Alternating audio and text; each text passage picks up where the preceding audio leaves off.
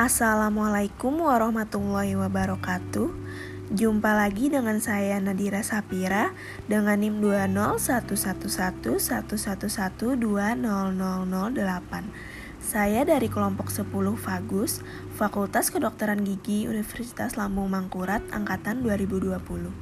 Jadi, di sini saya akan menyampaikan podcast tentang mengenal organisasi BEM dan DPM yang ada di Fakultas Kedokteran Gigi Universitas Lambung Mangkurat.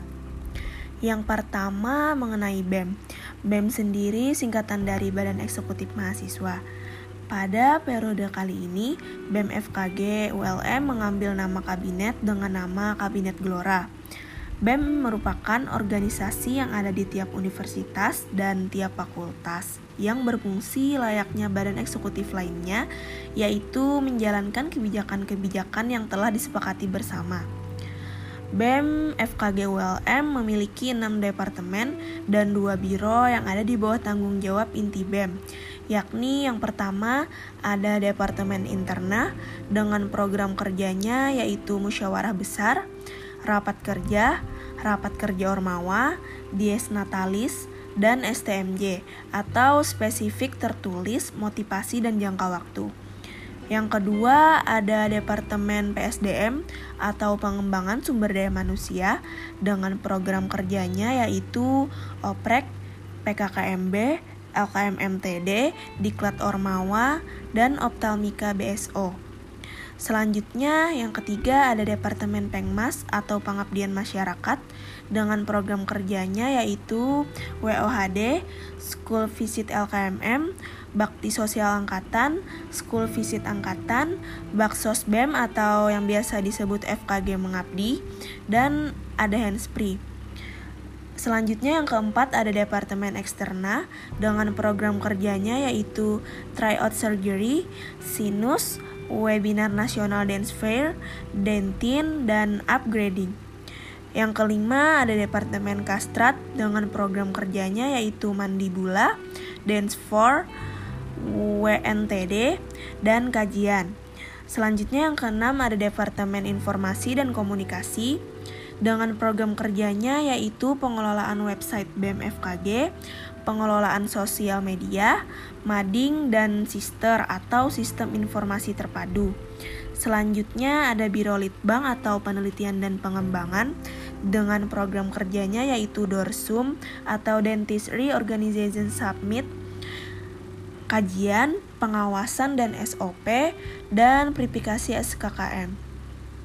Yang terakhir ada Biro Danus atau Dana dan Usaha dengan program kerjanya yaitu penjualan keperluan mahasiswa kedokteran gigi secara direct maupun indirect serta program mahasiswa kewirausahaan. Selanjutnya mengenai DPM.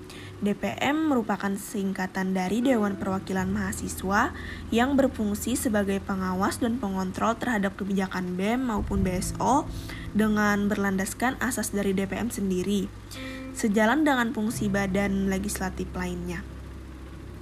Organisasi DPM di FKG ini terdiri dari lima komisi, yakni yang pertama ada Komisi 1 Legislasi Pengawasan dengan program kerjanya yaitu musyawarah besar pada awal periodisasi, sidang paripurna, pengawasan, dan penentuan SOP LKMM, pengawasan LPJBM.